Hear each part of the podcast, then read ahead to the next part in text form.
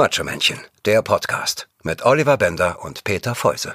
Mega. Ich fand's mega. Was für ein geiler Typ. Oder was meinst du, Olli? Äh, Ja, ja, ja, war schon gut, aber irgendwie noch nicht macho-mäßig genug, oder? Hm. Ja, okay, okay.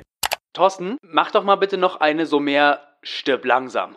Macho-Männchen, der Podcast mit Oliver Bender und Peter Feuse.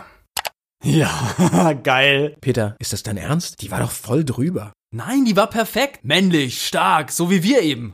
Ja, genau, ist klar.